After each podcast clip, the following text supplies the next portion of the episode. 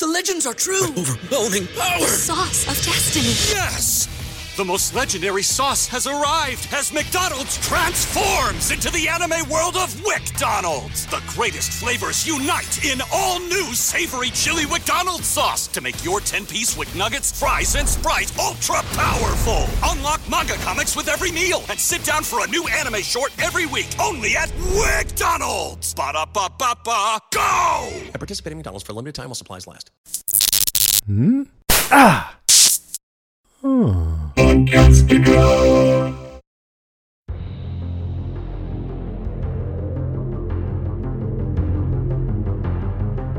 Hey, everybody, I'm Rima. And I'm Pate. And this is Strange Indeed, a podcast dedicated to the show, The Midnight Club. Today we are covering the third episode titled The Wicked Heart. I like these titles. Um, Yeah, they're the titles of the the Midnight Club stories, ghost stories. I like that. yeah, I I'm enjoying that very much. What did you think of this week's episode? I I, I had a feeling. I was thinking about you because it was Uh, kind of yeah. Kevin centric. So what'd It you think? It was a Kevin episode, and it's it was um Kevin's my boy, and so it was a little uh bittersweet because I'm like, yay, Kevin. And I'm like, oh, Kevin. like, Oh, really? Are you so- starting to see or or pick up I- some vibes? Maybe. Mm, I mean, we won't. We don't have to go into too We'll talk about it. We'll talk about it. okay, We'll Okay. talk about it. Okay. where where my thoughts lie on on this stuff. Okay. So, but I was it was I did find it funny that after so much Kevin love, and then this episode, I'm like, and it's a Kevin episode, and it's like, man, they're really trying to push this whole shady Kevin situation. Uh-huh.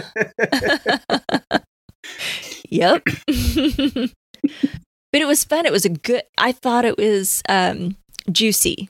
I'm Yeah. really digging the ghost story parts. Mm-hmm. Those are always yeah.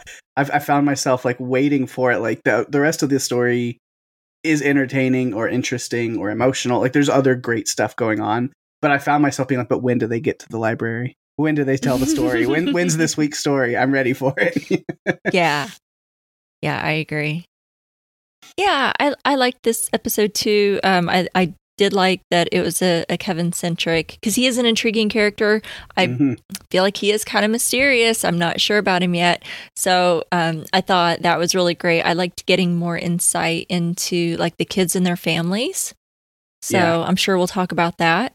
Um, so yeah, I think think there's some good things to talk about this week. I'm sure we're probably going to be overlapping because again, these you know they're hour long episodes, but it's so hard to pick out like um like at least for me five full points. You know, Yeah, I- um, to talk all about. of my notes except for like two random little things literally all fit within the five points that I Yeah. have. Like I don't really have any extra notes because it's like every note I took fit in one of the five that I Yeah. had. this is a, a different um i don't know if it's because it's so oh i don't know the right term i, I can't think of like almost like in a bubble or something i don't know um that's not really the right term but uh yeah, maybe because the world isn't as big it's like all happening here right. in in this one location maybe and i know we've got like the ghost stories but um i don't know there's i'm having a lot a hard time really kind of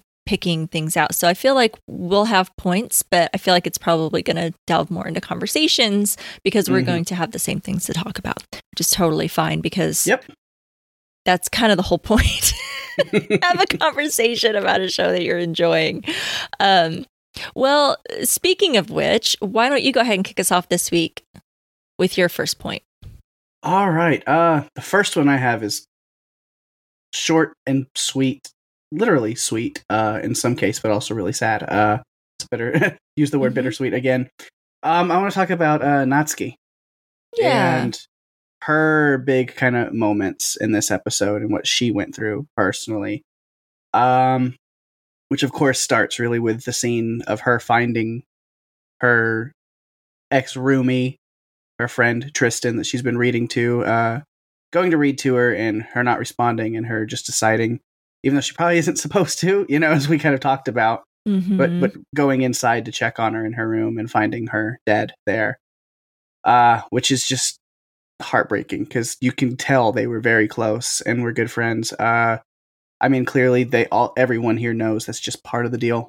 When you're at Brightcliffe, Brightcliffe Hospice, like right, it's what's going to happen. That's why they're here. Honestly, I mean, it's that's the end road for everyone. Uh, so it, it's part of the whole thing, but it's still hard. Absolutely, it's, it's never an easy thing to lose your friends. Uh, and so you know, just to see her reactions there, where it's you know she's not shocked, she's not in this like deep, deep mourning. It's just, but you can tell she's she's sad. I mean, it's there's an end of that little chapter there between them, and then what was really, really touching about it is Robert Longstreet. Uh, oh man, he, he's kind of like the the housekeeper kind of guy, I guess. You know, Yeah. takes care of of the rooms, and he is just so pleasant. That's the way I could describe him. His words, his voice, his presence. It's just warm and comforting. Uh, which a little different from the last character we got from him. Uh, you know, Flanagan thing. Mass. But but I was gonna say, even in Midnight Mass, without spoiling things, even the troubled and complex character he played there was still kind of similar as far as like he was just had this presence of comfort to him, even though he had done some things and gone through some things in that show. You still just feel a warmth from that character, and you just want to sympathize with him, and you know and, and so I really loved seeing him. I was I knew he was in this show, but I didn't know what capacity he would show up. Mhm. And to see his character here, and for that to be one of my favorite parts of the whole episode, even that's all we get is just this like little monologue of him and him talking about you know he quotes uh, Jim Morrison with the whole you know death being the end of pain, and that whole interaction that he had with Natsuki was beautiful. And I was just like, I want more of him so badly, please, because yes, it was such a highlight of the episode was just to feel warmth from a character like that. And so I like that. It's interesting. I like the array of kind of side characters and what they bring to the story. Uh yeah, and then lastly just Natsuki the last thing that she does. It's all kind of things that take place right there in that room. But then before we get to the midnight club meeting as she's walking past that now empty room, there's the quick visual of Tristan sitting up in the bed and then she's Oof. gone Mhm. which Natsuki notices it, and then so later at the midnight club, she's trying to decide, you know, if it counts as a sign from the other side if Tristan was coming back to her, and eventually the group as a whole decides it's just not quite concrete enough. I I agree with everything that you said.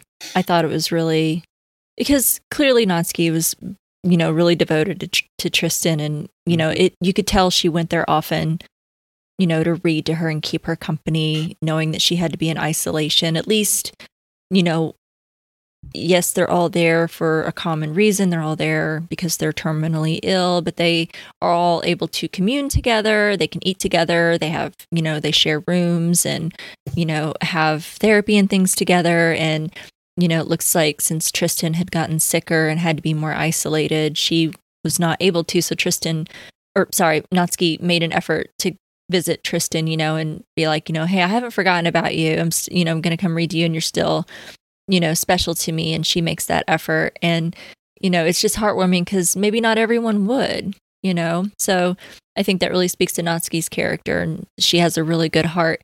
And it was so sad when when you know she had died and she found her and she you know could just see how sad she was on her face. And she's like i thought she was going to get better. Uh, i had even planned to you know decorate her side of the room you know for when she Mhm. came back. And it's like oh man you know um just heartbreaking. But i did love the uh, surprise appearance there by Robert Longstreet. I again, like you had heard, you know, because they ta- like say, "Oh, these folks from the Flaniverse are coming back." You know, Yeah. um, they'll be cast. Flanagan loves to ad- announce casting before Yes. shows. Yeah, He does, which is is great because you know we all have our favorites from Mm-hmm. our shows, and he definitely stands out uh, Yeah. from from all of them. Like you said, he's a very warm presence, and I really love his voice. He's got this like kind of gravelly, like soft. It's, it's gravelly but yet soft and warm at the same time yeah, you know and so i really love his voice and he's he's just he seemed like a very comforting person in that moment, trying to comfort Natsuki. You know that, like you were saying with that quote that he said was, you know, um, death is just the end of pain. I know I'm, I'm not saying that um, exactly, but um, so it's like, you know, it is sad that she's gone, but you know, she's not in pain. Um, Mhm. So it it was a nice, warm, comforting presence. I'm like you. I hope we see him again because I think he is so fantastic. He just he really has a presence on screen, Yeah. and even in just this just few minutes, uh, really stood out.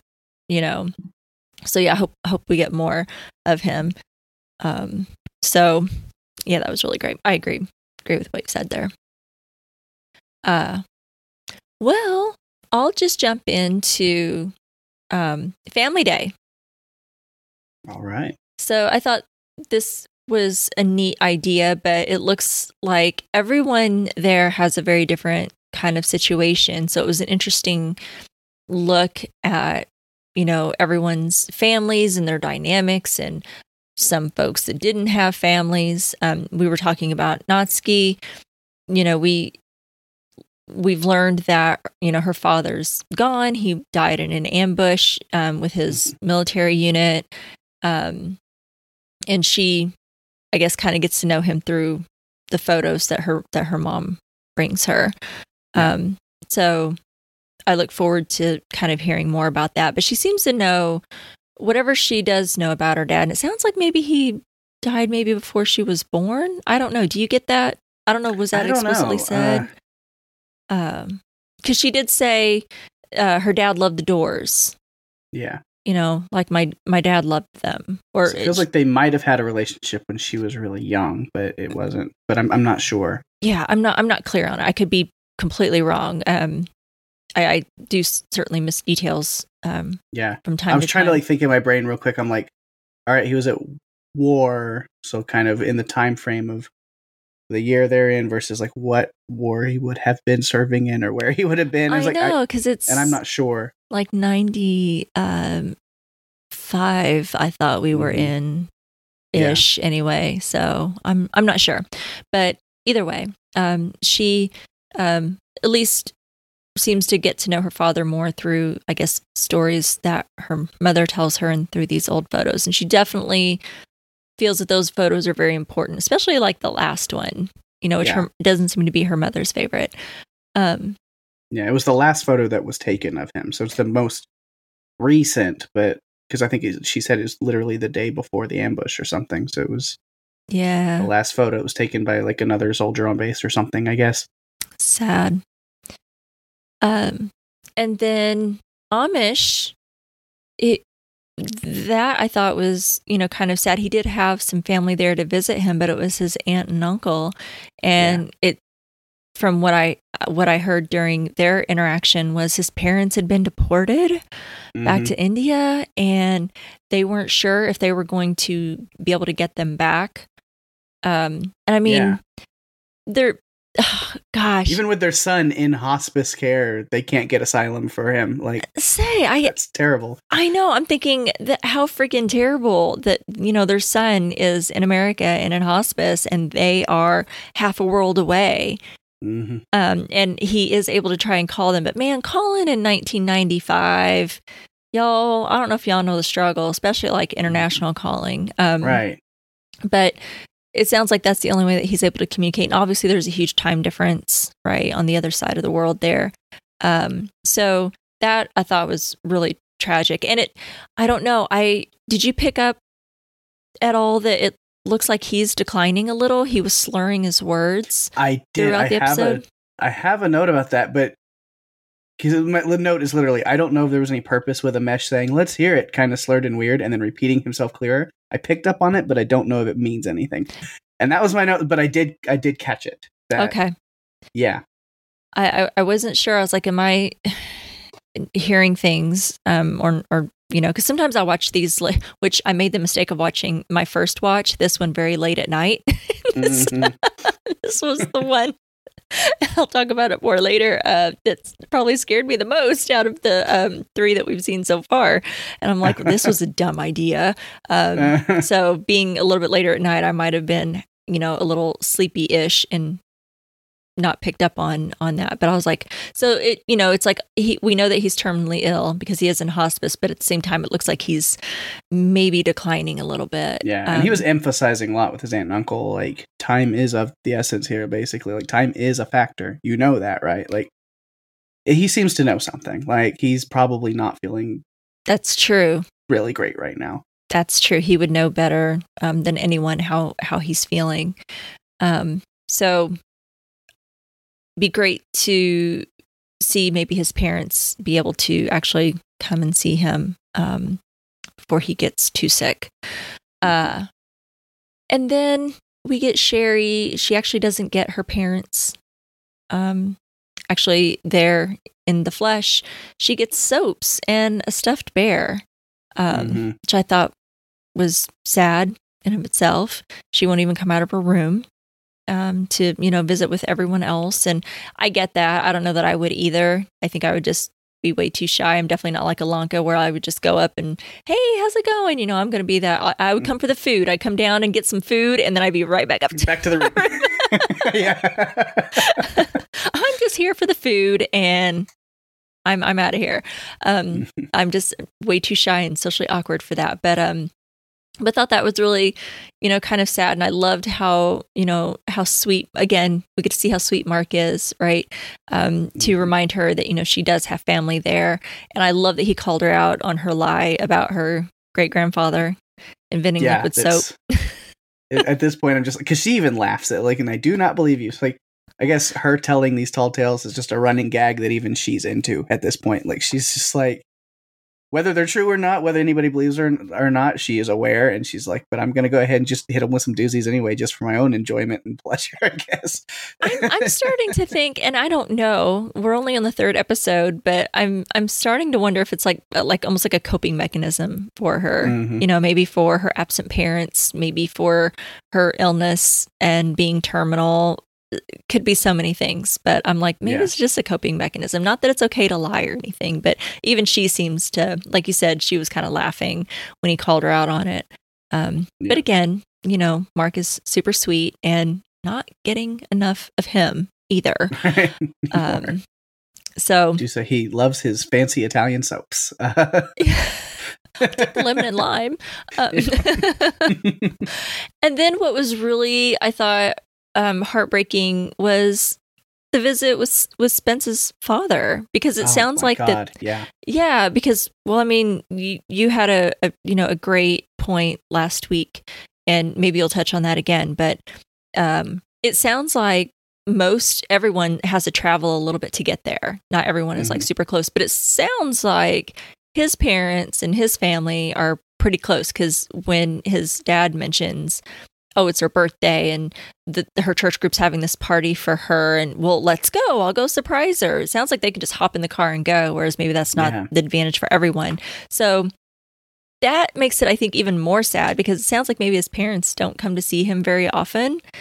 Um, when they do have the ability to, you know, you know, because travel's not easy, especially depending on, you know, what your, um, you know, financial situation and things like that. It's not always um, easy just to hop in a car and travel, and you know, you've got all that cost and stuff. But if you're close, well, what's your excuse? You know that you can, can't see your child, and to hear that um, it sounds like his mother might have some shame around his diagnosis, hmm which So yes, it seems it seems like she fakes not feeling well every time it comes around that he she's supposed to visit him, and she just yeah too much shame or you know whatever she holds against him that she's like not gonna go, and that's really sad and awful. It is sad and awful. I cannot imagine, uh, you know, not seeing y- your child when Right, when and they're it- ill. when he mentions you know oh we could oh the, there's a party for her we could surprise her, and you can tell kind of the underlying message of what his dad's saying there was is probably not going to go as well as you think. It's like because your mother will probably be embarrassed of you around her good Christian church friends. You know, Mhm. like I which, definitely again just awful. got the hint of what he was laying out. Mhm. Um, so that that was like you said, awful.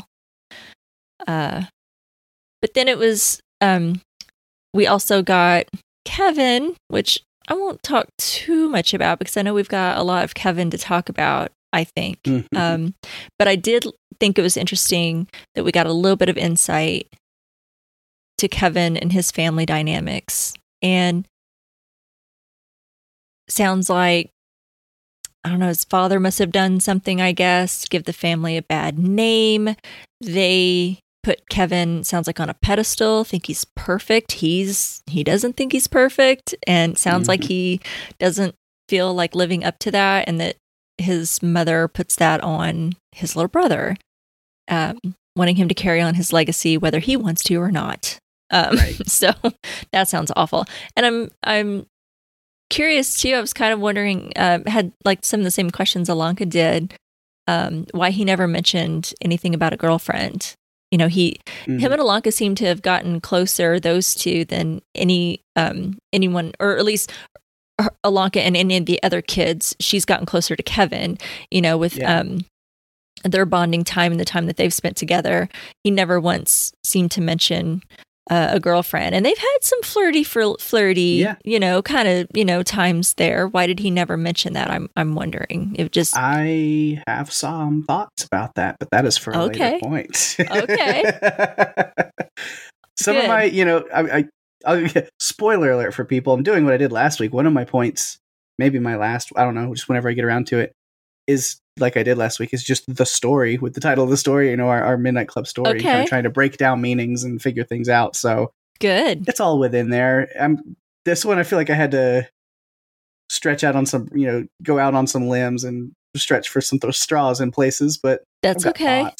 well, that's all we can do at this point because I still feel like everything's kind of in the air. We don't really know anything yet. Um, and again, he's very mysterious. So, so I liked I liked the family day stuff. I thought that was Yeah. cool, and I think it gave us some interesting insight into the kids and their families. Besides what they just tell us, you know, or what they decide to share, we actually get to see that interaction because that really brings to light some things. Um, so thought that was thought it was nice.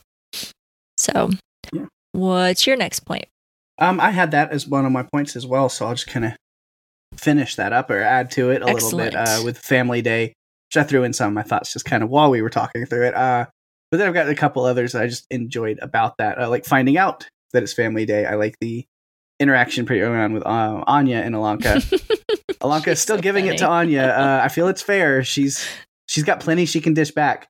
But you know that way she's like I can be a bit of a bitch on weekdays. Family day. Uh but then I like how Ilonka follows that kind of dig up with really heartwarming stuff. Uh you know, there's mentions you know, is your your foster dad coming and she's like, Yeah, I told him all about you. Just told him all about your bitch roommate. Well, it's good to vent. She goes, No, I told him you're the toughest person I've ever met. And I was like, Oh I know. Man. Yeah, that was good. was that was really sweet. And then we see that Tim had met Anya separately before Ilonka had caught up to them on it, and, and that she was perfectly pleasant and hilarious with him. And I was like, that's really cool. Uh, and then later, Tim's really worried about Ilonka obsessing over the numbers and Julia Jayne stuff. She, I feel like she's let him in at least to some of what was going on, and Tim's just like, "Oh God, are you okay? Like, do it? Yeah. You having a mental breakdown?" Um, and I like that Anya kind of steps in and says, you know, the situation of this place can take a mental toll on people, and but we as the patients here, you know, we look out for each other and we take care of each other and keep each other grounded. And I feel like this might be a turning of a page of Anya really starting to look as at Ilonka as a friend at this point. I think things really are connecting between them. I like that. I hope I hope Anya's not just putting on this like like mask for Tim and Family Day, and then next week it's gonna be Ilonka, I still hate you. But you know, uh, yeah I, I i feel I, I feel the same i feel like there's a little bit of ice breaking there and she's kind of you know cracking uh that wall that anya has put up and uh So I have I have good feelings about that. I feel like they'll probably still rib each other as good friends Oh, tend to do, but Yeah. um, you know, I need my Anya quips anyway. I need I need that fix. So give it to me. totally. yeah, I had like a breakdown. You have like the different families, but I think we've talked pretty much about that. Uh, Sandra, we saw a little bit, like a little bit. She's praying with her parents. Is like, and her parents are also extremely religious. I was like, that tracks, makes sense. Um, yeah, Yep. just kind of that family dynamic there. Uh, which is then interesting. I I then it leaves me with questions like, what? How did some of these kids end up here? Why is she not at home with her family? Why are they still not trying to go through all this like bringing in all kinds of healers and like people to pray over her and intercessory prayer? I know that term. Yes. Um, lived that life a long time. Yeah, but um, you know, one. So then it's it's curious to be like, you know, some of these family dynamics. Like, why aren't they still at home? Like Kevin, like why is he not still with his his family? They seem to like want to like have this picture perfect, you know, thing that people see. So for them to send him away, where like the view that people would maybe have on the family. It's surprising that his mom would do that. So it does make me question things. That's a really good question. I'm glad that you brought that up because, yeah, I mean, and I mean, Ilonka has Tim, but Tim is her foster parent. Mhm. Um, Anya's alone. Um, Cheri, I mean, she has parents, but sounds like Clearly, somebody with a lot of money is providing for her. But right. Yeah. So, but she's alone. No one's coming to visit Mhm. her. Doesn't sound like anyone's really making much of an effort. Um, but someone is providing for her and giving her things. But for the kids who do do do have family, why? I wondered, what was it about that place like that see, yeah, you know why aren't they with their families? Why aren't they Right. more in a maybe in a local hospice or an at home hospice or Mhm. You know something like that? Why why away from their family? I wonder. yeah, and there's certain ones I can make assumptions about. At least we still don't know a lot, but I mean, like with Spence, I'm sure that's probably a not great situation. I mean, his mom probably wants to push him out.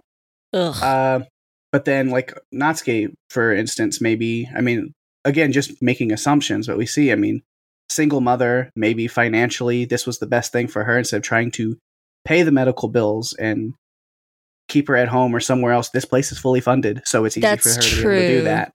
yeah, maybe the fully funded part they're able to get. I'm assuming fully funded includes their meds. hmm They get medical care if they need it. Um, yeah, but yeah, maybe maybe that plays a factor in it too. That's a good point. yeah, just financially for some of these families, perhaps. hmm Yeah, but then other ones, it- like mainly, I think right now, like Sandra and Kevin, I'm still like, how did they end up here? Uh, Yeah, I hope I hope we explore that a little bit more. Yeah. Um, let's see. Any more?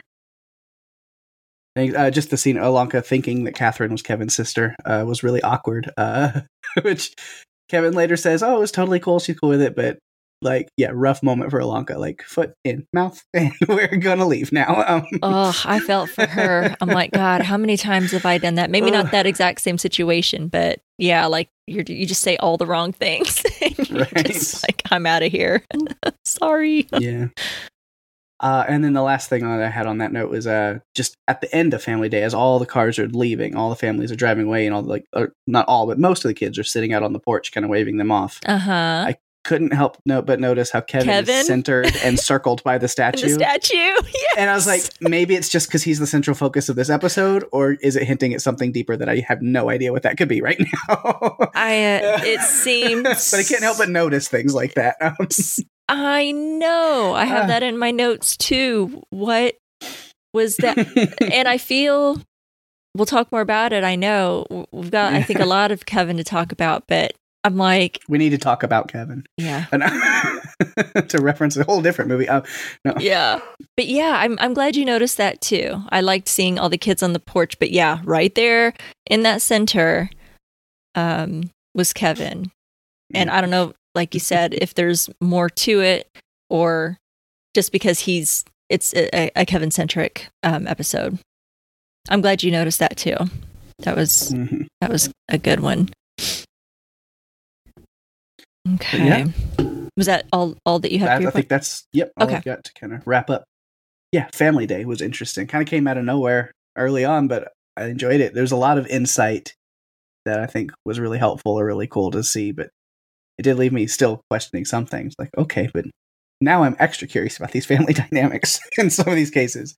I'm definitely curious about the family dynamics. I think you raised a really good question about, you know, how what were the circumstances that led the kids there? You know, what what was it about it that they chose that? Um so I hope we get more of that.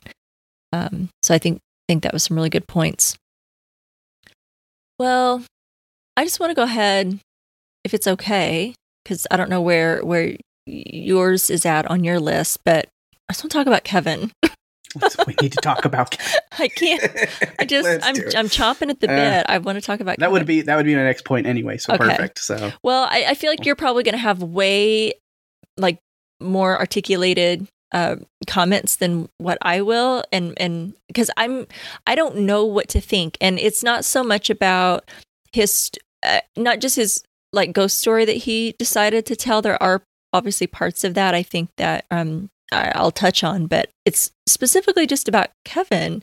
Mm-hmm. Um, well, we mentioned the um, when the kids are on the porch when the families were leaving and he was circled by the statue. I wonder though if it's a little bit more red herring uh, because I yeah. feel like there were things in this episode that were maybe just too obvious, you know, and it's like well they're they're wanting us mm-hmm. to think that so but i can't help it i really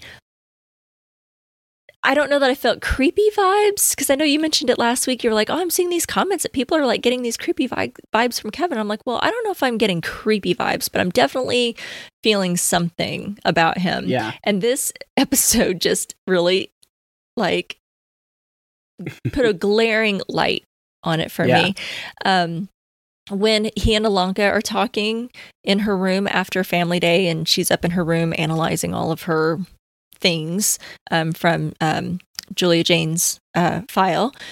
And she, he's like, you know, because he's talking about like how his family just thinks he's so perfect. He's like, I'm not perfect. I've gotten detention, you know, before. Mm-hmm. And she's just like, oh, well, you're a real monster, Kevin. And he just looks at her and says, maybe I am. Yeah. I'm just like, okay this is either either it's all there or it means nothing and it's a red herring but i'm just like yeah. You, you know they're really putting it out there. Um it's funny that yeah because I, I feel the same way with with him on a lot of this stuff is i feel like so many things that he says or does in this episode are kind of like lead you to think like oh he knows more than he's letting on. He's tied into something that there's he knows all these secrets and he's hiding things and he's that. And then yeah i'm on the same side where i'm like but i still feel i was like yeah, there's a lot of creepy coincidences, but I'm still Team Kevin. I was like, I think him being like a dark character or a big twist might be a red herring. They're wanting to lead people into thinking those things. Mm-hmm. I was like, now watch me be super wrong, and I'm just blinded by his charm. But uh, well, is- as for right now, unless they give me something clear to change my mind, he's my boy. I'm trusting him. and look, no no shade on Kevin from my end at all mm. because I do really like his character But there there definitely you know just some vibes last week that I'm just like I don't know what to think about you yet. You are a mystery. And mm-hmm. he still is a mystery to me. Well, and honestly, a lot of the kids are, but they they do focus a lot on Kevin because he and Ilonka seem to be, you know, closer. And you know, I feel like this it, the story. It's not just her story, but they, you know, it's kind of centric around her, um, mm-hmm. um, and her obsession and you know it started with her. So they they seem to um, have a real connection. So we just i think get more of kevin um, than than many of the others. When he was telling his ghost story they ended the story where dusty was telling sheila it's probably nothing. I'm sure it's fine. Uh, he did the same thing to ilonka in the elevator yeah. Mm-hmm. when they were talking about that symbol. And they kept showing they keep showing him uh, in the beginning of the episode, he's like always behind Ilonka.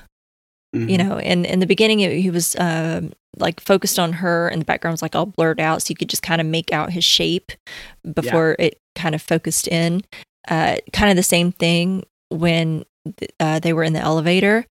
You know, mm-hmm. he kind of backs up, and then she gets off the elevator, and he's like in the background there. just I don't know, they keep putting it out there and it They seems so do. obvious and I can't figure it out. And then of course his story, his ghost story, which was really good.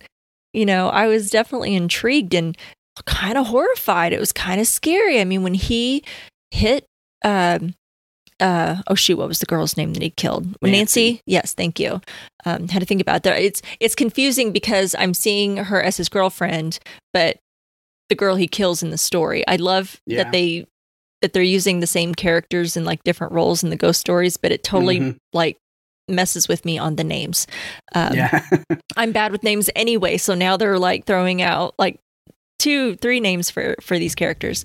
Um, right. but I thought that was really horrifying when, you know, he is standing over her in bed and she wakes up in just enough time to see him and he covers her face with a towel and just smashes her head with a hammer. I jumped. Not out of like, oh, that was scary so much, is more like, oh my God, it was like I was very visceral and sudden. yeah, I was like, I was not expecting that. It was so just the brutality of of the act Yeah. itself, and you know, you look at Kevin and or Dusty. I know he's a character in this story, but you know, he's got the face of Kevin that we Mhm. like and who is so charming, and I guess he's could be charming in the ghost story too. Uh, but I'm just like, oh God, to see him do something so violent just was jarring and i think that probably plays a little bit into the brilliance of having uh, these characters uh, uh, using the same characters in the ghost stories you know letting them kind of play something a little bit different um, yeah. and and you know you kind of get to know them as this character like their main character but then you see them play someone in the in the the ghost story i, I really like that effect because it certainly had an effect on me seeing kevin in such a you know he, he's basically a freaking serial killer um and he after he's told the story he's you know he says you know well we all have to have something to draw from Mhm. it's like here we go again like dude he just i don't know if it's just his his energy but he just he doesn't seem to be uh, really that surprised by anything ilonka tells him you know when she's presenting him with these things and these symbols and all of these things he's just like you know whatever man you know it's probably nothing you know um so i don't know i feel like he probably knows a little bit more than what he's letting on Mhm. so, but I, I don't know. I, I don't know. I feel like I'm kind of just all over the place. I don't really have a very good definitive point. I'm just intrigued and definitely getting some vibes, but I do also feel like it could be a little bit of a red herring. So, I know Kevin is um, obviously probably one of your big points. So, please go ahead and jump yeah, in. I, yeah. I, I don't have a whole lot because I have I have his story as a separate point. Oh, okay. So, so kind of just talking about other things with with Kevin that are, are you know we saw and I, I did mention some of it earlier, so just kind of probably a short tack on to uh, again, but uh, yeah, the the you know you're a real monster. Maybe I am was very ominous. I'm like, are they just leading to the story because he kind of is thinking of the story he's going to tell hmm already? Maybe. you know um because i don't think it's like very surface level like if they're leading you'd be like oh kevin's something is really off with kevin i think like again i like the red herring thing like you said i, I think the same thing where if they're leaning so hard into something's up with kevin then i think maybe nothing is up with kevin. They just want to like throw us off. Uh because he he has a creepiness to him in some instances but only in the context of like knowing what else is going on. Otherwise you just be like yeah he's just like he's got a, a you know kind of dark sense of humor a little bit uh but you kind of have to. Again we've talked about that here. Um For sure. Yeah uh and then when we get you know the elevator he seems genuinely surprised to me about the whole sub basement level thing he's like what the fuck i i felt that was real like I did feel that was real. Yeah. yeah maybe he's just a good char- uh, good actor like dusty no uh But- yeah uh, and then i saw you know, again with the the tv time comment stuff just on the episode and people were like oh my god he purposely set the elevator back up he's leaving Ilonka down there i was like he was on the whole other side of that elevator you see that thing moving and he jumps and is like oh god what's going on i was like no i'm not buying that he's he had nothing to do with that. Um, I think his like weirdness about the there's nothing down there. As she's like hitting the button and stuff, hmm he might be scared. Uh, if I'm going to give him the benefit of the doubt on those things, it's like he's just probably not interested in uncovering any creepy secrets. He's like, okay, whatever. And that's that's kind of another thing I'm reading into it is like, okay, you're finding all this, you're putting these pieces together. There's this creepy cult thing and this symbol and this this. He's like, you have at that, but I don't want any part of it. That's creepy, and I don't uh, don't include me, please. So I'm That fine could just be as simple as that. man. Yeah, know? absolutely. maybe you know maybe he he doesn't want to uncover secrets maybe he's keeping secrets could go either way but uh Mm. like his 'Cause I I character, feel like- Dusty. Yeah. Yeah. i feel like there is something that he's hiding but i just don't think it's anything dark right? Uh Yeah, good possibility. because it, it's the line that as he's telling his story because we get that little cut in the story because the apparently he he returns to the s- serial killer story well often because the smiley face becoming the calling card gets called out. It's like oh you've done that before. So he has to change it to the hourglass thing. Um in that little break then you know he's talking about he goes this this line he says hell is everybody knowing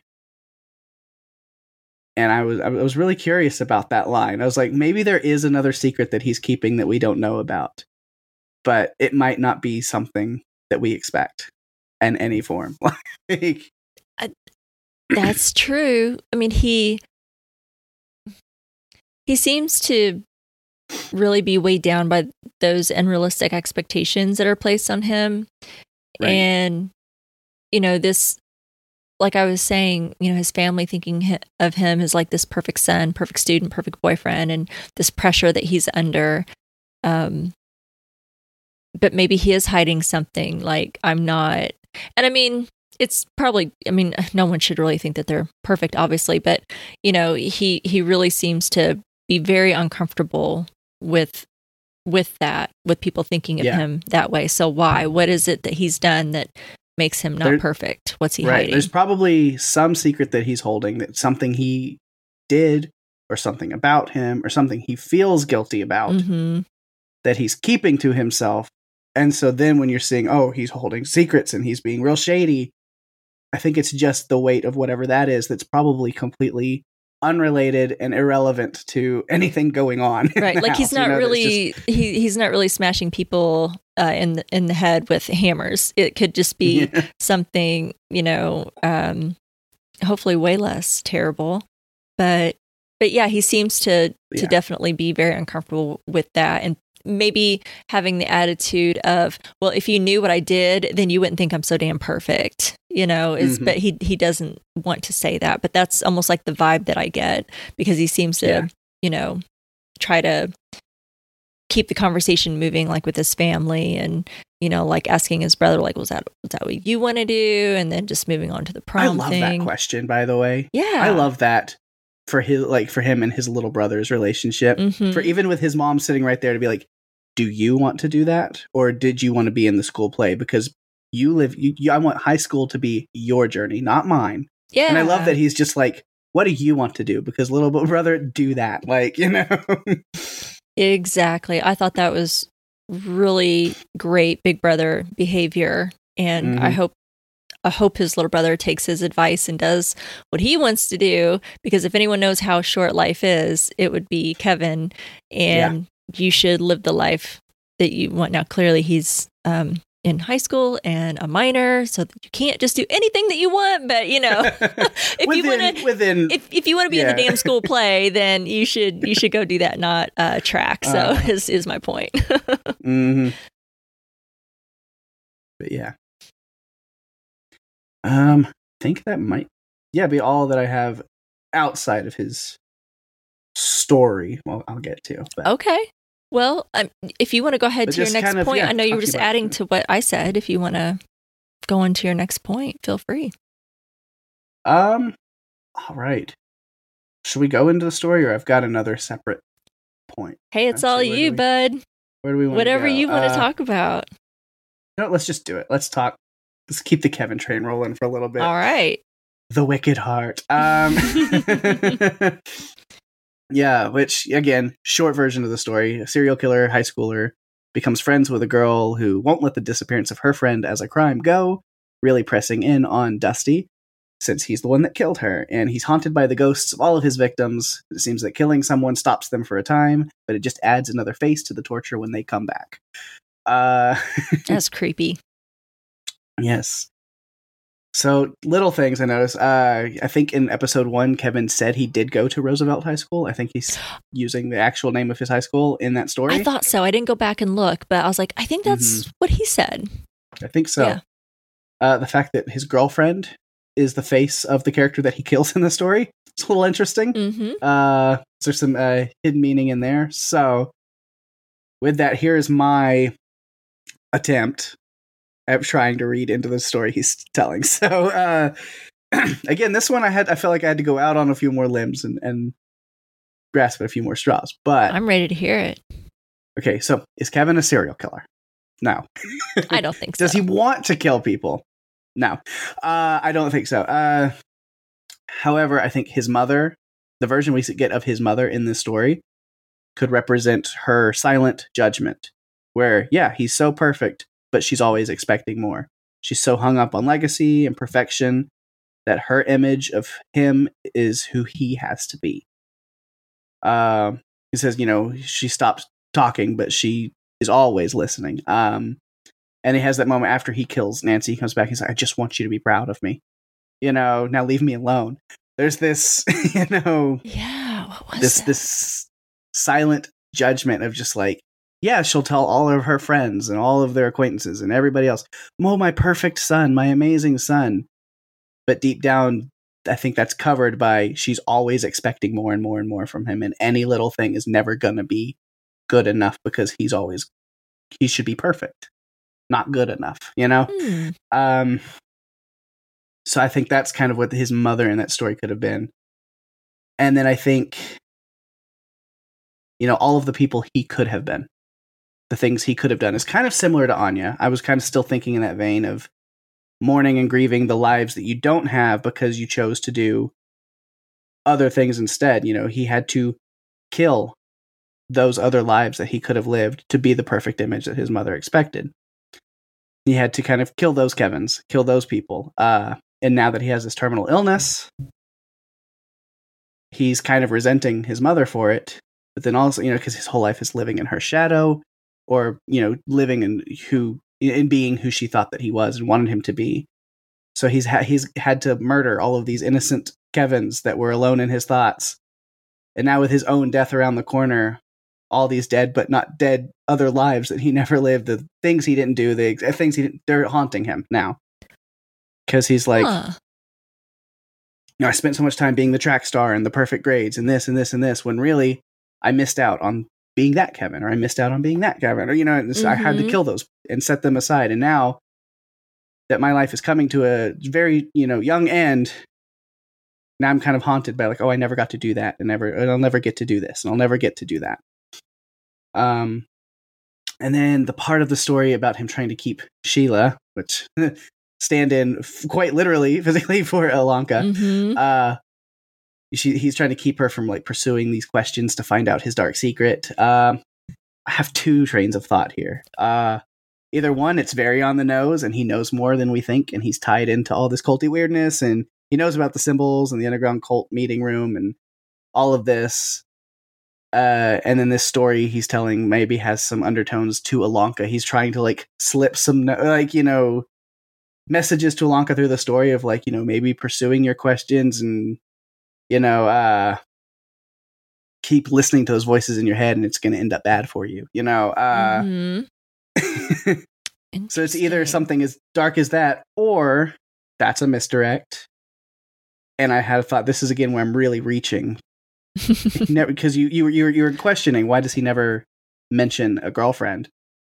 Maybe he kind of has a crush on Ilonka and sees there he feels this connection between them, but he's not going to say anything, and he fears getting to know her or her getting to know him too much and leading to closeness between them, because then he's going to feel guilty about his girlfriend that they're sticking it out until he's dead basically just is the most you know right. blunt way of putting it is like you know they're not going to break up because she doesn't want to break up with a dying kid and he doesn't want to leave her you know and so uh, it feels like almost like his whole life and legacy and the perfect son the perfect boyfriend is even just a facade that he's just playing the role until he doesn't have to anymore. And so there's this guilt associated well i i can't let Ilonka too close. So it could also just be i don't want to get tied up in all of her schemes because the more time we spend together the more i'm going to fall for her. And i can't do that to myself to my family to I, that pressure is still on him so it's just him having to kill one more possible life to keep things civil and what his family expects for the time he has left Wow. You went deep.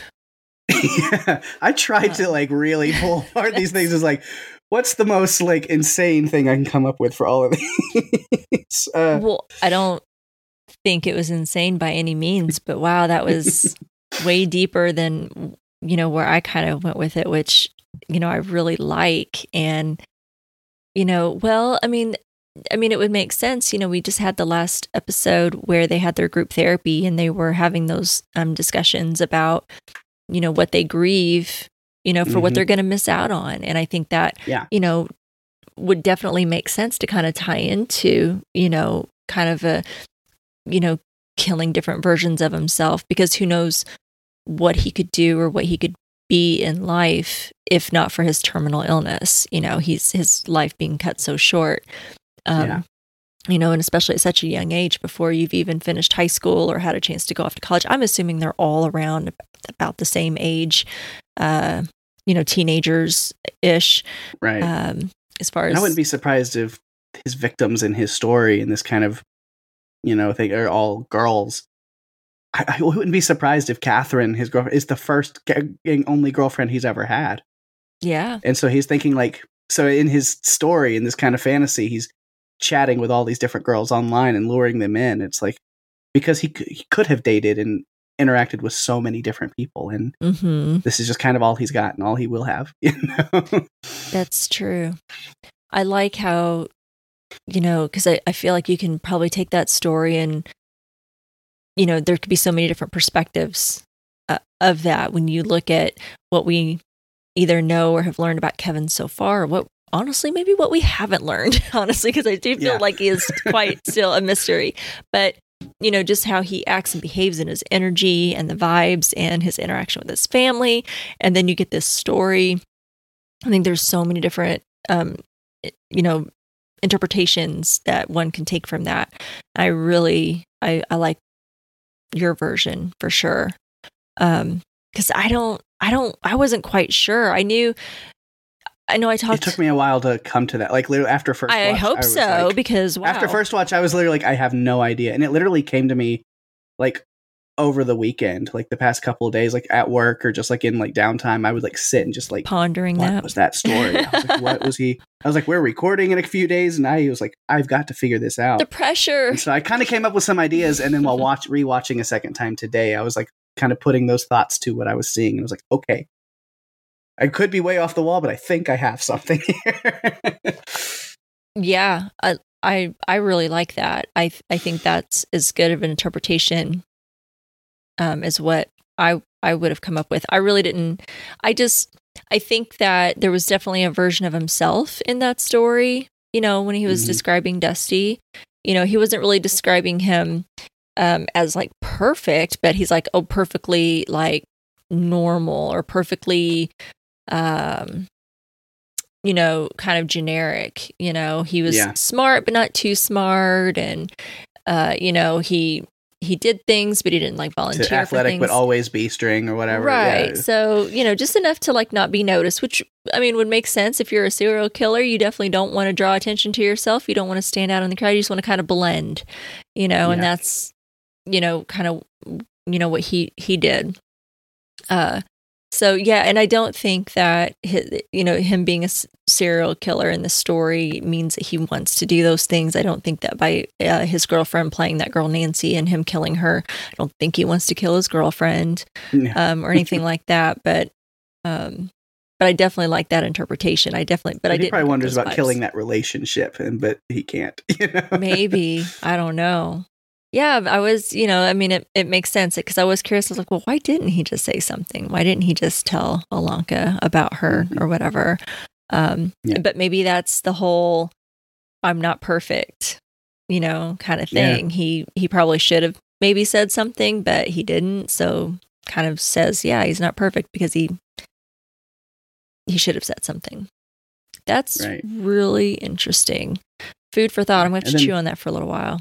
then I only have one other thought about his story that's completely just off uh, from that Mhm. tangent, just because it's the funniest thing, and I cracked up so hard because we got to have a good Anya moment. Uh, Of course. Is is Sandra going, "Oh no," and they're like, "No, don't fall for the the broody boy, you know, thing." And Sandra goes, "Oh, he's think she's thinking with her hoo ha," and Anya I mean, like "Her what?" like just, and then later in the story, Kevin goes, "But Sheila was driving north," and Anya butts in, "Her hoo ha was driving north." And I, oh, I cracked up so hard. That was really funny. I don't know if that term was around in those times. I know they kind of play fast and loose with Right. slang and, and verbiage, but um, Uh, yeah, that was really funny. yeah, that that that made me laugh pretty hard. I was like, just I was like, I'm so glad and you know the heaviness of the kind of that story and me trying to piece together what it all means. I get Anya to break the tension with something hilarious. Like, thank you, thank you for that. Yeah, that was great. Um, I I thought it was interesting that, and I mean, I know he said it was, uh, as he calls it, only half baked. His story, Mhm. like it, he didn't feel, I guess it was it was finished, but he thought he'd try it out on them, but he left it to be continued. So I hope that we Mhm. get the rest of the story. I'd really like to see how it ends, That would be especially yeah, especially since how in the story, because I want to see how it plays out. I thought it was really good that you know, um, you know, Sheila was like, "Well, you have to help me. You know, I, I want you to help me uh, figure out what happened." So I like that he kind of left it in the air. And um, did you notice uh, when the, he start he, when he started the story and we see Dusty standing at his locker, he's um, grabbing some books.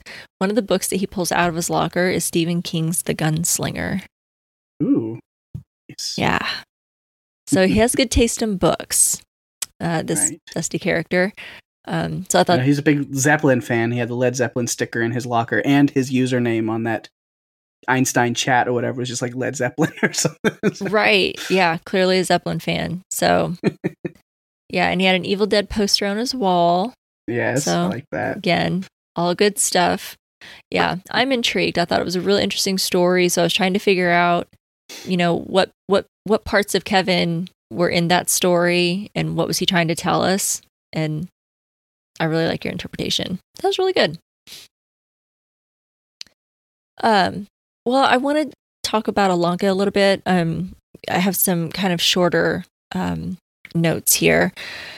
So she's still, you know, very much into this file um, that she has that she's gotten from uh, Dr. Stanton's office, Julia Jayne's um, office, and she's trying to put all these like pieces together, and she's going through and she sees in her art therapy these drawings that have this number 292.13 and it's just repeated throughout. And then she's also seeing that hourglass uh, like shape.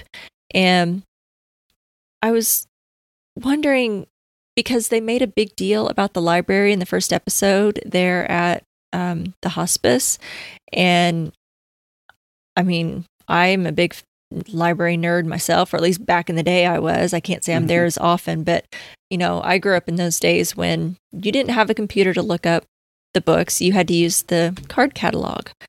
Um, say, does that sound like a Dewey Decimal number to you? It sounds I'm like not a- very versed in it. it it does sound like a Dewey Decimal library number, 292.13. And I even looked it up. Uh 292 um is classical Greek Roman religion. Hmm. And in the last episode, when Ilonka met Shasha, she had a Mhm. fascination with like Greek. Greek. Yeah. And Roman histories and religions. You know, she had a fascination with names, like, oh, this is, you know, like um, the origins of names. Oh, this is what your name means, and oh, well, I just have a, you know, a thing for, you know, you know, Greek histories, and um, so why did that get by Ilonka? You know, she is extremely smart, Yeah. and See, I I missed out on that because that I I uh, sadly enough I am not a library person, so I wouldn't have known that. But yeah, but as soon as you started talking about that, I was like, yeah, no, it could be. And then like, but you would think Ilonka would pick up on that. Well, and maybe, I don't know, I'm going to try and give her the benefit of the doubt that because it's so in her face, you know, that it's sometimes so obvious that you don't see it, you should be able to figure it out, but because you're just so in it, you don't you can't see outside of it or whatever is Mhm. what it, so I'm trying to give her the benefit of the doubt. But when they were showing the numbers on uh, that art therapy as she's looking at it and it's kind of focusing on the numbers, it then the screen cuts and shows the library. Ah, And then when they're talking about it, like when Tim is there for Family Day, and um, he and Ilonka and Anya are in the library as she's Yeah. talking about that those numbers, and he's like, "Oh, could it be you know latitude, longitude?" and and I'm like, huh, "You're right here. look around you." um, I'll admit I didn't the answer could be closer than you think. yeah, it, it took me the second watch before I it started to click with me. I didn't um because again I was I probably watching it too late of night and I was really kind of spooked more by the episode than Mhm. what I was able to really kind of pick it apart a little bit. Um but I'm like yeah, that's what it sounds like to me. Uh so I don't know. And it may not be, but um again, um she met with Shasta. There's that weird connection and her fascination with Greek Greek things, Greek histories, names that um, Dewey Decimal, when you look it up um, for library card catalogs, 292 is for classical Greek and Roman religion.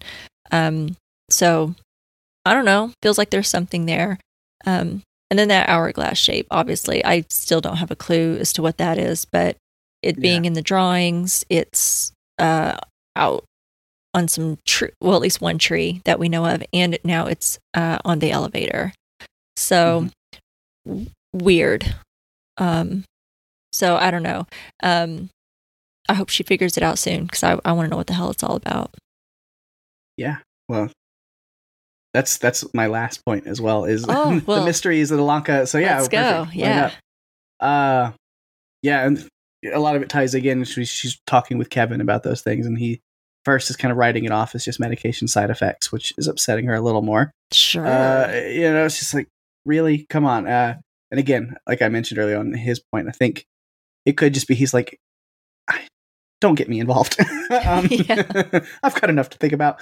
Um, but yeah, but she's really starting to worry, and it's not just the things that she's thinking about, but I mean, things she's seeing. I mean, she has this nightmare and like vision, whatever. Early on, uh, where you know there's this bunch of cloaked figures that are kind of like this cult, whatever the Paragon. I mean, she, we keep hearing about that. And she's talked about that. Uh, and at least the leader has that hourglass symbol like tattooed on their wrist, and they're all traveling through the halls toward the elevator.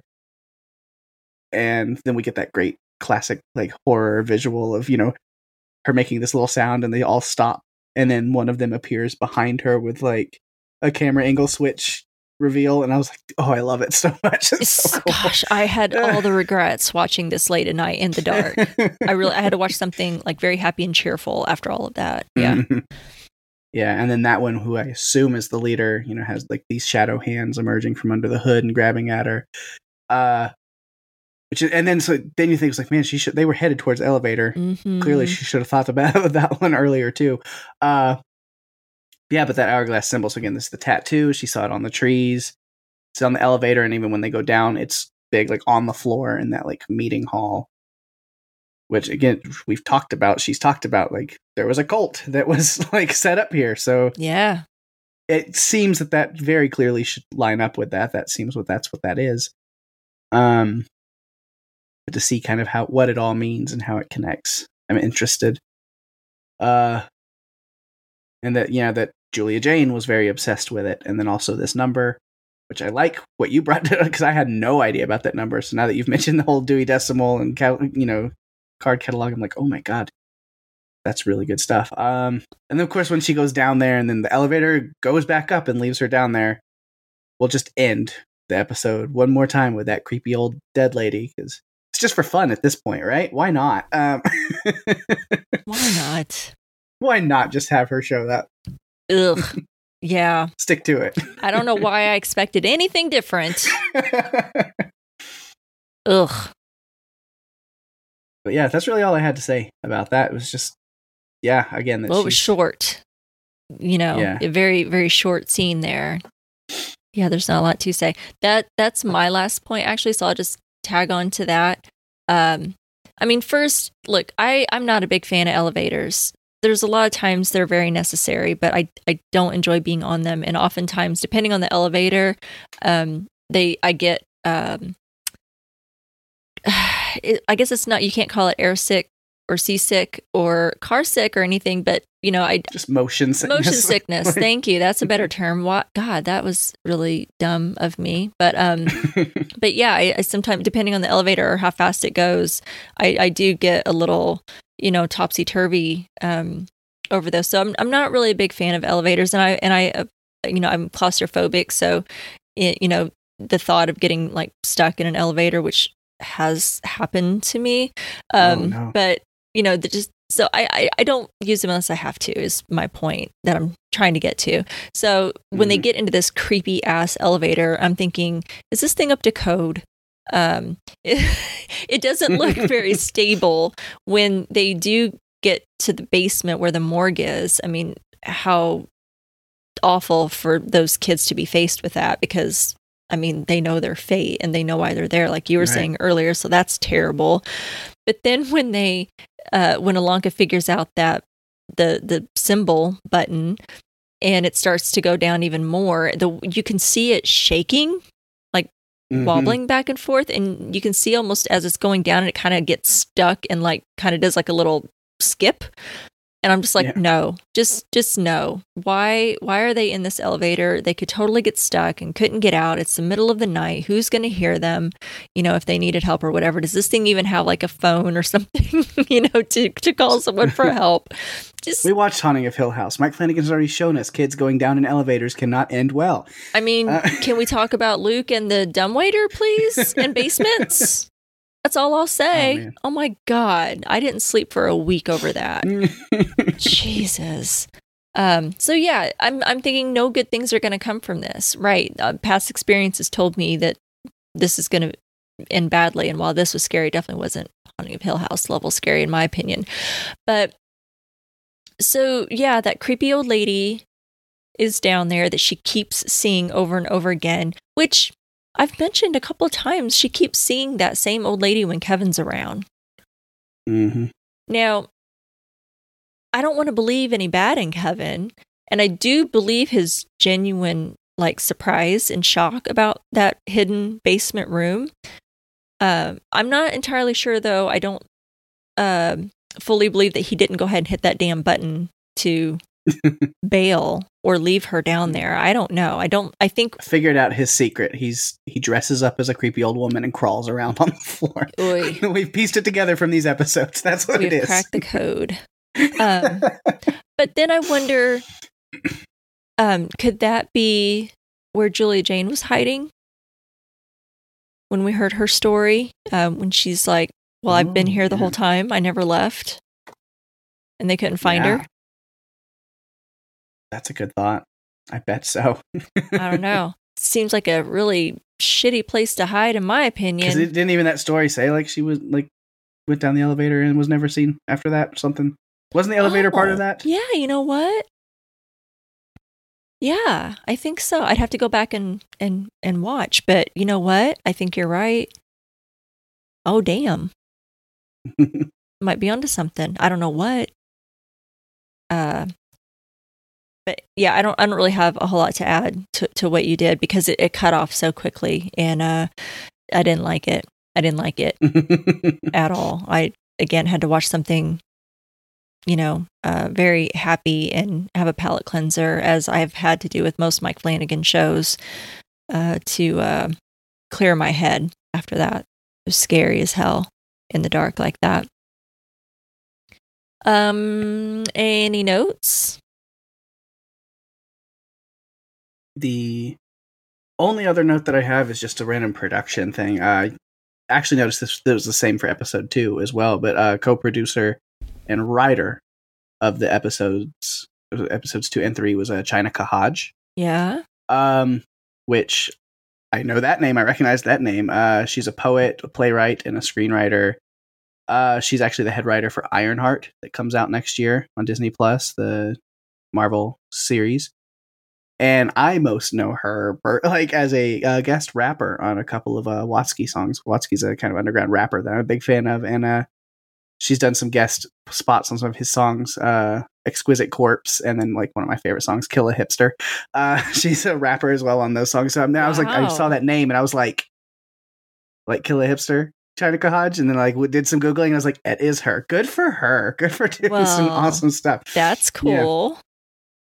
She's expanding her horizons. Shout out to Chinaka Hodge. Yeah. That's awesome. I had no clue. So that's really interesting. Um, well, it was a really good and intriguing episode, so she did a good job. Um, Yeah. The only other note that I had, and I, I mean, I don't have, I, I don't have a clue, and it might not mean anything. But do you notice there's a lot of circles, a lot of circle symbols and circles in the show? Like there's curved arches in the doorways and the um, Hmm. like wainscoting in the hallways. There's a lot of circles. Isn't there like a big skylight kind of in that main foyer too? Isn't there? Yeah, and well, that we mentioned the uh, statue, kind of that Mhm. placement had like a circle in it where Kevin, you could see Kevin through that. I don't know, just it could be nothing, but I don't know if it means something or if it's just a part of the architecture and design, but just thought it was kind of interesting. I don't know if it means anything or not. Um, and I think we've covered all of my other notes. Oh, sorry, I lied. One more. Um,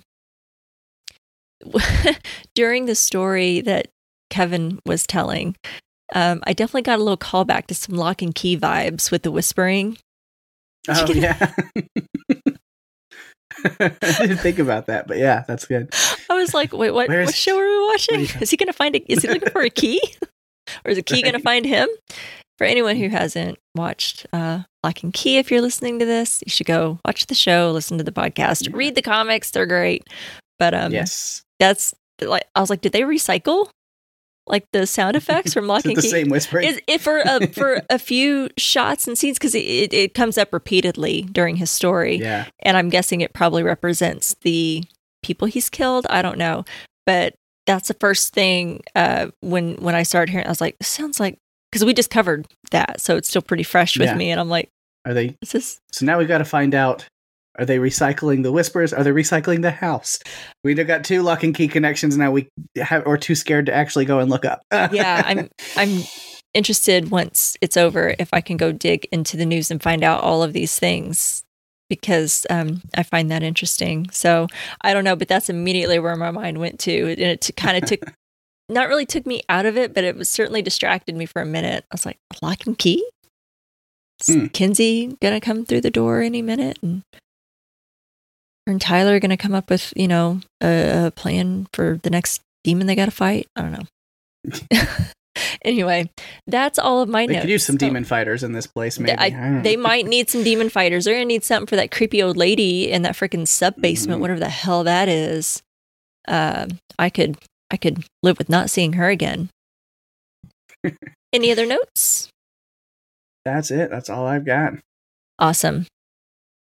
Okay. Well, I'm interested to see what our listeners um, have to say and see if they have any perspective. Do you want to take that first one? All right, the first one comes from Laura Willie Swink. Says jumping in now to say that I finally just saw episode one. Damn you, Mike Flanagan. The dude is always making me cry with every one of his shows, and this one in the first 20 minutes. Is it me, or does the interior of the boarding house look suspiciously like the interior of Hill House? Sorry if this has already been discussed in the podcast. I'll be catching up on that next. I already like the cast so far. The kids seem relatable in their shared tragedy. The first tale told had a nice eerie quality to it, but the jump scares didn't really get to me. I'm guessing that all the stories will continue to get creepier and darker as the stories progress. Oh, and the director of this home seems very sus to me. Hope to be able to catch up soon so I can send in more up to the date or more up to date feedback. But so far, enjoying what I saw. Awesome. Hmm. Jeff Allen says, I'm disappointed in Ilonka. A girl who loves the library as much as she does should have recognized a Dewey Decimal Number. There we go. yeah, all right. Papa, you figured it out. You know more than I do. After doing some research, 2.92, or sorry, 292.13 is the heading for Greek mythology, specifically for books dealing with how mythological found or with how mythological foundations. My guess is that Julia has left something in the library in a book with the Dewey Decimal number 292.13. Yeah, I thought the same too. I thought either, either the book itself is important, um, if if that is what it is, um, either the book or something in the book. So um, cool. Um, he goes on, maybe information on what happened to her, or what's going on with the visions, or quite possibly how the two are connected. Hmm. Intriguing. Awesome. I love it. Other people figuring out things that I missed. mm. All right, this one from Don Elizabeth says, I'm really enjoying Anya. I thought she was great with Ilonka's dad. I'm glad we're seeing so much of her, but like so many here, I'm afraid we may lose her. I also like Kevin. He seems so sweet and caring, especially with his brother. For a while, I suspected that Kevin was the one to come back from the dead, but now that I know that isn't now that I know that isn't true. Did I hear the word red rum during one of the scary scenes? Another Stephen King nod, possibly. That under basement is really creepy. I had the very uncharitable thought after the fact that Kevin possibly sent the elevator back upstairs, that it didn't go on its own. But I don't think this is correct, as we have been told that it does do things on its own. One more thing I wanted to add. I've heard so many people here say that they're having a difficult time because this is a YA show. I must be an aberration because I'm 63 and still really enjoy shows with people this age. I still read books from my teenage years when I'm tired or stressed. I guess the reason I'm sharing this is to ask people to give this show a chance, as it is Flanagan's work and we all know how good he is. I hope you don't mind me sharing a bit about myself. At all. Not at all. Thank you for sharing, Don. Um, I don't know if I've seen maybe comments on our page. I don't know. I know I myself admitted on the first episode I had a little bit mm-hmm. of a mm-hmm. struggle, and I, I I had said that oh I feel like it's hard to connect a little for me because it was a I feel like more for um, like young adult kind of gear. But then I had someone point out to me, like, well, what about Stranger Things? There's all young people on that show. And I'm like, yeah, you know what? You're right. That's probably not the reason that I'm struggling with it. I think it was just that first episode. I had trouble just connecting in general. I think. Yeah. You know, it was just, I don't think I got enough of one character or even all the characters to you know, make that connection or, you know, really feel that from them like I normally do. I feel like pretty quickly with some Mike Flanagan, I usually like right away in that first episode and I didn't hear. I think I was expecting that and that was my problem. But I am I'm enjoying it. Thanks for sharing that, Don. That was great. Jennifer Camilleri says, "Okay, hear me out. Remember how Julia Jayne knew death dates?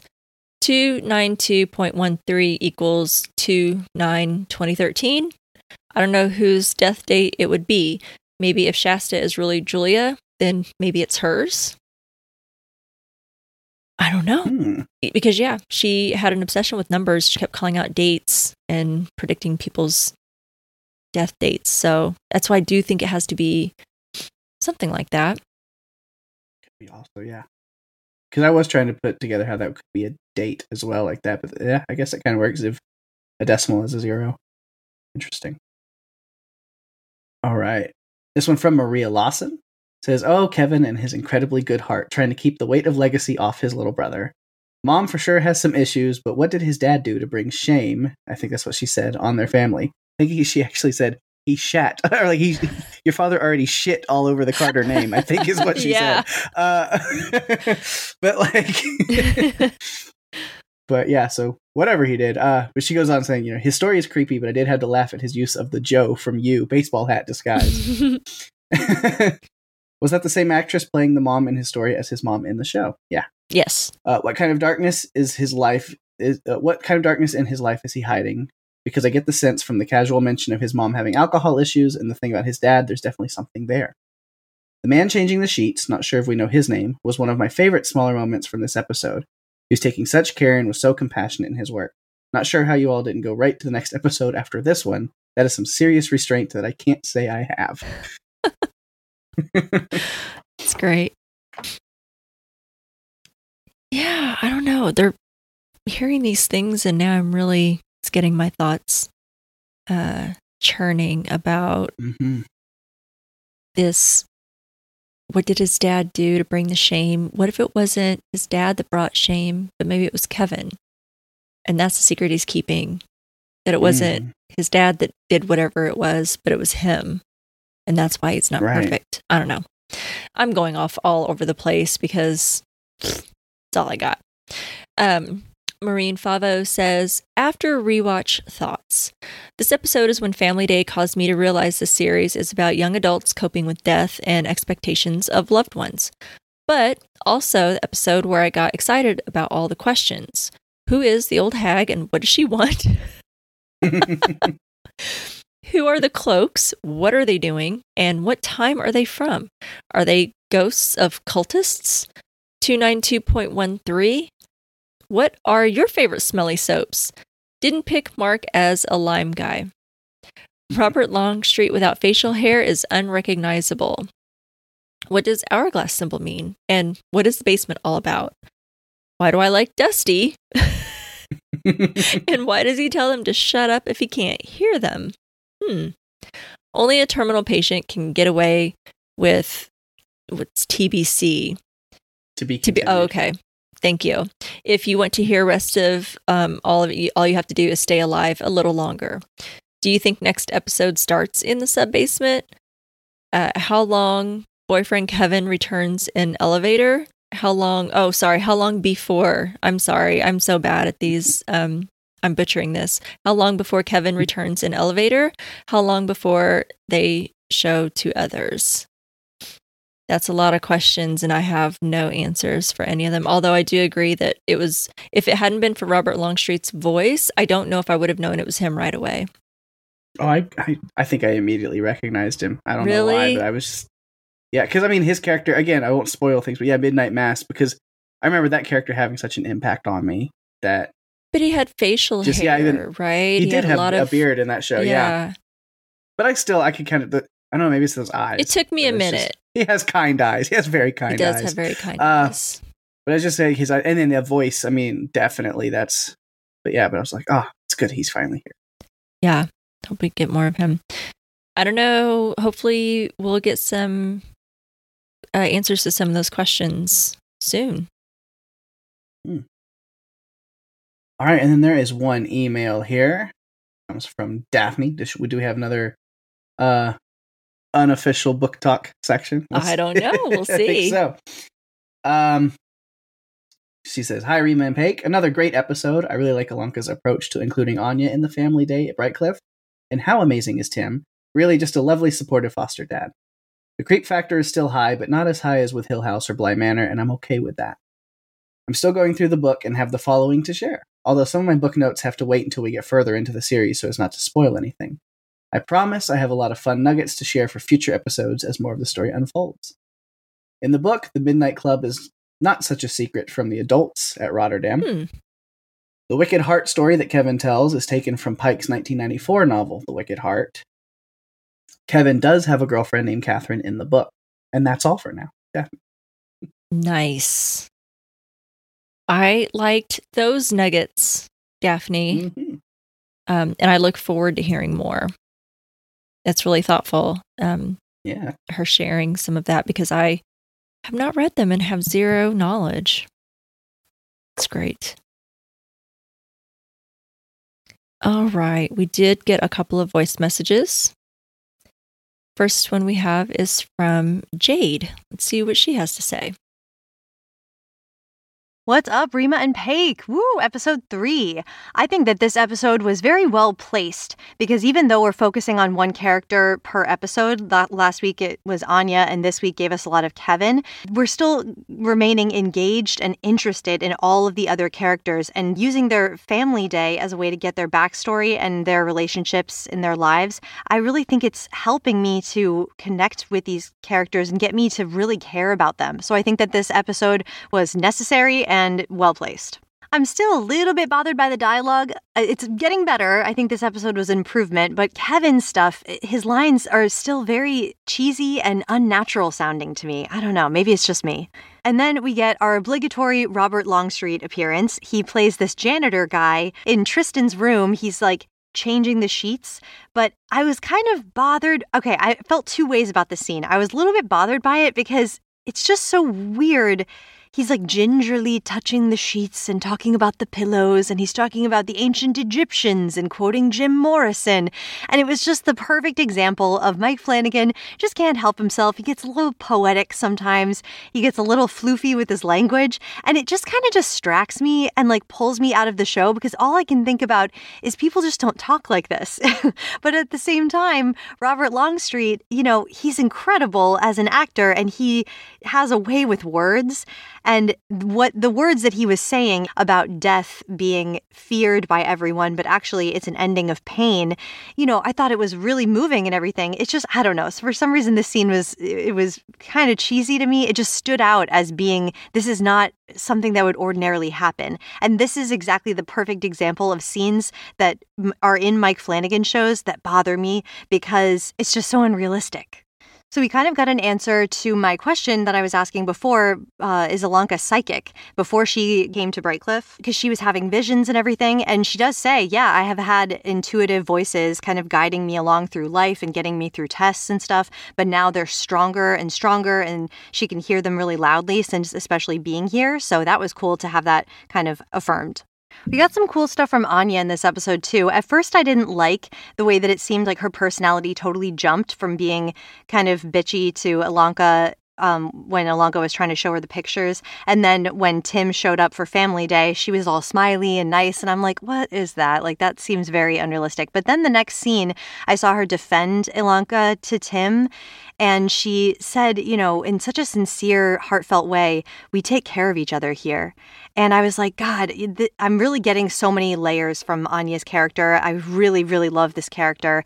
And it shows how she really loves her friends. We're just seeing a softer side of Anya, and I love it. But then when they're discussing whether or not it was Tristan that Natsuki saw in the bed for a split second, she has one of the best lines and she gets all back in her tough Anya way. And she's like, huh, heaven and hell, the world's such a colorful place. Why do you go out of your way to make it black and white?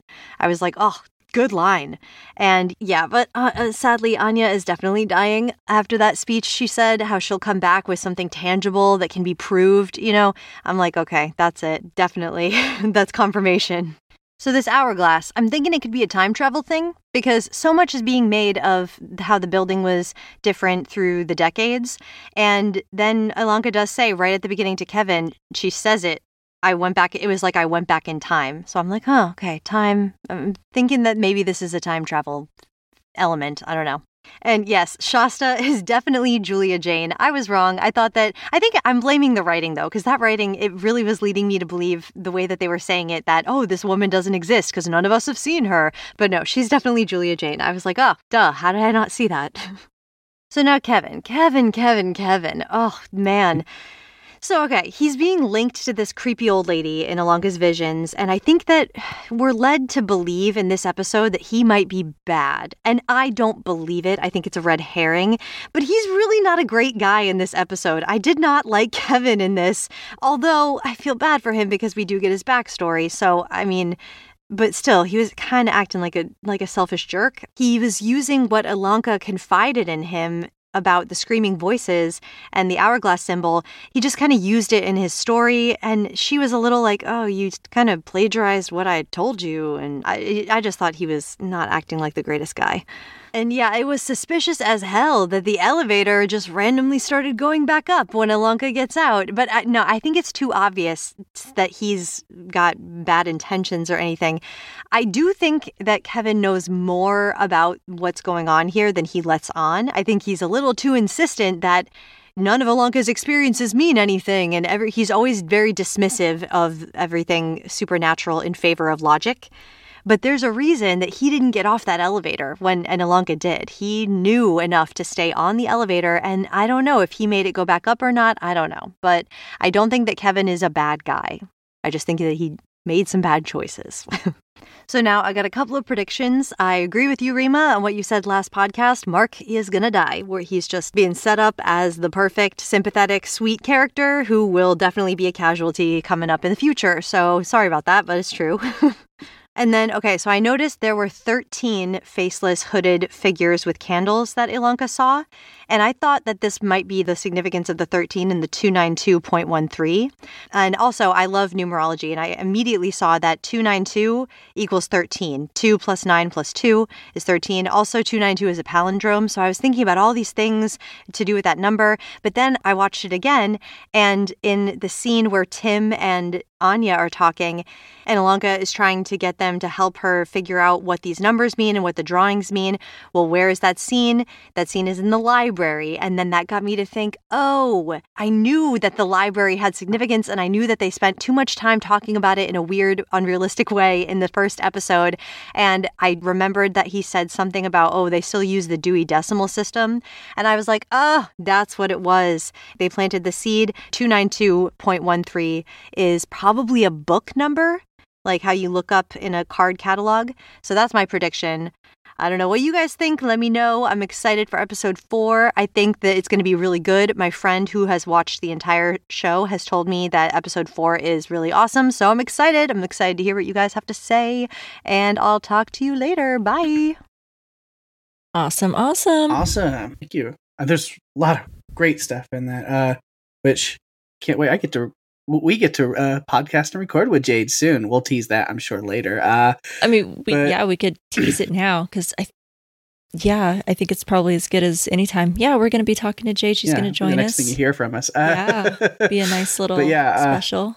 Um, but yeah, but I wanted to address kind of early part of her message where you know a lot of the complaints seems like a weird thing, but but yeah, but a lot of the things that she was ha- having issues with sure. and stuff and so I think because she's been kind of saying that over the past, like, so I think I was going to address that. I think the reason I so strongly disagree with you, Jade, is because I agree with you, and I'll explain what that means. Is because you're talking about like you know, oh, people don't talk realistically like this, and it's all about the realism and.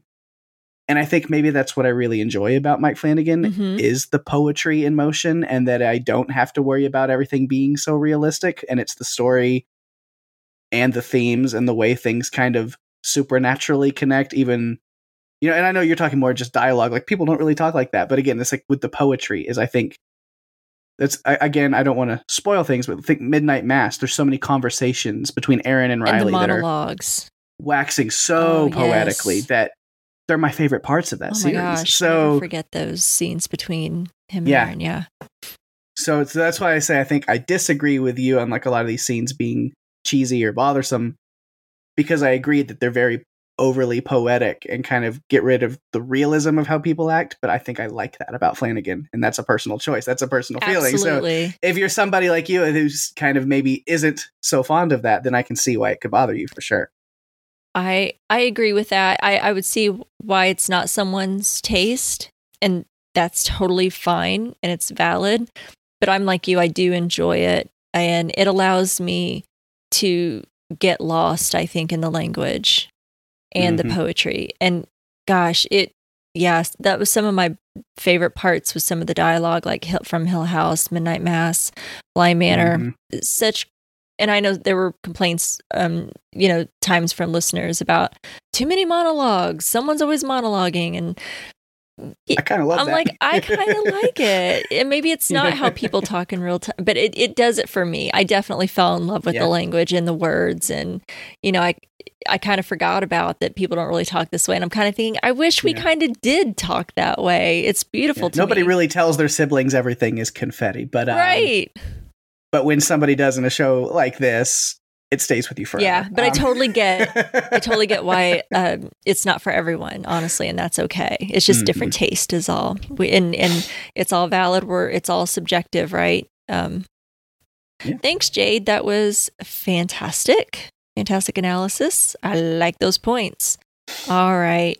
Well, thank you everyone so much for that feedback. We really appreciate your thoughts. Got a lot of great conversation going on about this show and trying to figure it out, and I love it. So keep it coming. Um, so next week on the Midnight Club, we're going to be covering episode four, yes, of the Midnight Club, titled "Give Me a Kiss." which all I can think of, there's a band that I really like called Missio, and that's a song on their new album that came out this year. There's a song called "Give Me a Kiss," but that's Ooh. probably nothing related to this episode at all. Well, I wouldn't know because I didn't look at the description. Um, and I know nothing about what to expect other than it's just the fourth episode. So, so yeah, we'll be covering that same time next week. But as we were kind of teasing after we played Jade's email, it'll be um, me and Paige along with Jason and Jade as our special guest. We're going to podcast on an old movie and I'm going to have to look it up because I don't remember the year unless you happen to know it offhand, Paige.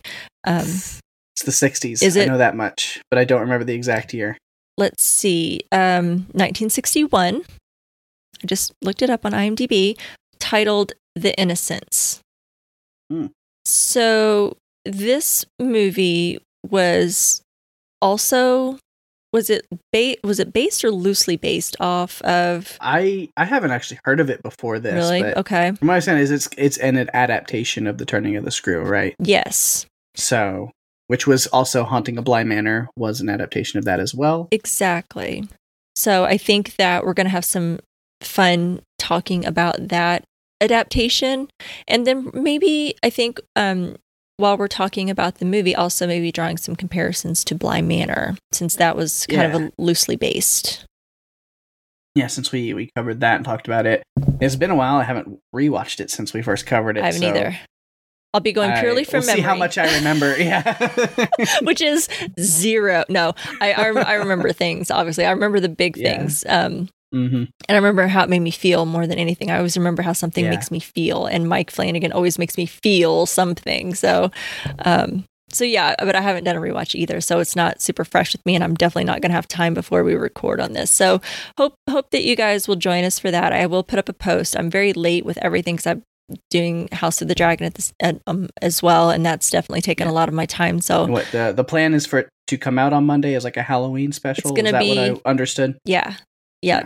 It'll be for Halloween. So I think one of our first ever. I don't know that we've ever done like a Halloween kind of special, which I don't Yeah. know why we don't. That's kind of our thing. Right. I don't know why. So I guess thanks, Jade, for prompting us to do something like that. Um, but anyway, hope that you guys join us. I will um, manage to get up a post eventually. If you decide to watch The Innocents, I think it might be free on YouTube. So I don't think Yeah, it'll cost you I think so. anything to find it and watch it if you would like to watch and give us some feedback and let us know what you think. So, Mm-hmm. so yeah, looking forward to that. All kinds of good stuff coming up. Yeah, definitely. And if you want to write in or leave us a message for Innocence coming up or for the next episode of Midnight Club, you can find all of our contact information over on podcastica.com. And while you're there, be sure to check out our other shows. A lot of great things happening. Handmaid's Tale still Mhm. um, coming out. Um, Andor, uh, we just wrapped, Kristen and I, um, the season uh, one finale of House of the Dragon. I'm excited to listen to that this weekend. You know, make sure you get some time set aside. It's another marathon as usual. Oh, Um, but I'd expect nothing less from you. I just don't know. Well, you know, book talk takes up literally a Mhm. third of of all of that. So that's if you skip that, then uh, it's not as bad. But um, so yeah, a lot of great podcasts. There's something for everyone. If if you want something light, if you want something dark, if you want something heavy, if you want some, you know, we've we've got it all. So be sure to check all all the uh, shows out of Podcastica and go support all of our fellow Podcastica hosts. Oh, and speaking of Jade and Jason, um, they have started along with Penny, another good friend of ours and fellow Podcastica um, hosts. They just started a new podcast for the Netflix show Dead to Me. So mm-hmm. go check them out if you're a fan of that show. I know season three is getting ready to start, so they're kind of going back and covering seasons one and two, kind of in uh, little batches there, covering covering those first two seasons in anticipation of season three. So go out and listen uh, to them and show them some support. Yeah. And then while you're in that supporting mood, just go and leave a review on Apple uh, Podcasts for Strange Indeed and really all the other podcast shows that you enjoy. Give us reviews and subscribe and follows and all those good things that really help punch up our numbers and get everybody getting to listen to us, right? it helps people find us and we appreciate that. So, yeah. And while you're checking out all of those amazing podcasts, don't forget about Paige and Daphne's amazing podcast called Run for Your Lives. You guys have done a fantastic job um, covering all of the um, variations of it you say that yes. way better than I do. So would you like to tell everyone the, the it iteration? Yes. uh, of that story. Um, yeah, no, yeah, it's been Ittober uh, all all month, and yeah, so this week on Friday we'll be uploading the the final It episode. We finally made it with uh, Andy Muschietti's 2019 It Chapter Two. Um, so that's the one that's coming up, and then we actually do have a Halloween special coming up on Monday as well over on Run for Your Lives. Ooh. So that's another bonus episode on that podcast too. So I've got two. I did four podcasts this week. Busy, busy. You are so um, busy. But yeah, uh, so and for that we are doing Halloween on Halloween as we've done the past two years. So Monday, look over on Run for Your Lives for Halloween ends, the finale to this Michael Myers Blumhouse trilogy, and Oh boy. Um not going to try to be too mean, but you know what? You don't have to watch the movie. If you just want to listen to us, you'll get the gist. I, I think uh, that's perfect. Uh, yeah, just listen we, to the we, podcast. We saw early reviews coming out. We were like, this is going to be a shit show, but it's going to be at least fun to talk about. Uh-huh. We can joke and have a good time, even if the movie's terrible. Uh, so that's still fun to do sometimes. Absolutely. It uh, changes mm-hmm. things up every now and again. That's awesome. Yeah. Can't wait for that. All right. Yeah. uh, that is our show. So thanks for listening, everyone. Until next time, I'm Rima. And I'm Paige. And Gemma Hall is strange indeed.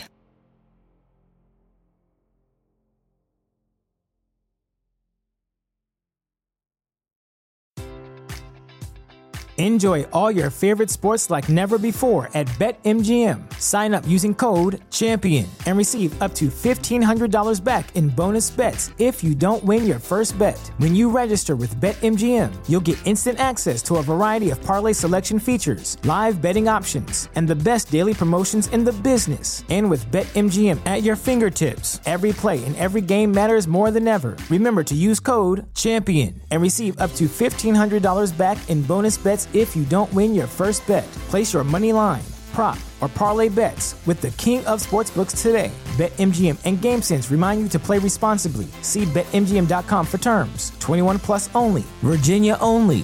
New customer offer. Subject to eligibility requirements. Rewards are non withdrawable bonus bets that expire in seven days. Gambling problem? Call 1 800 Gambler. Promotion. Promotional offer not available in Washington, D.C.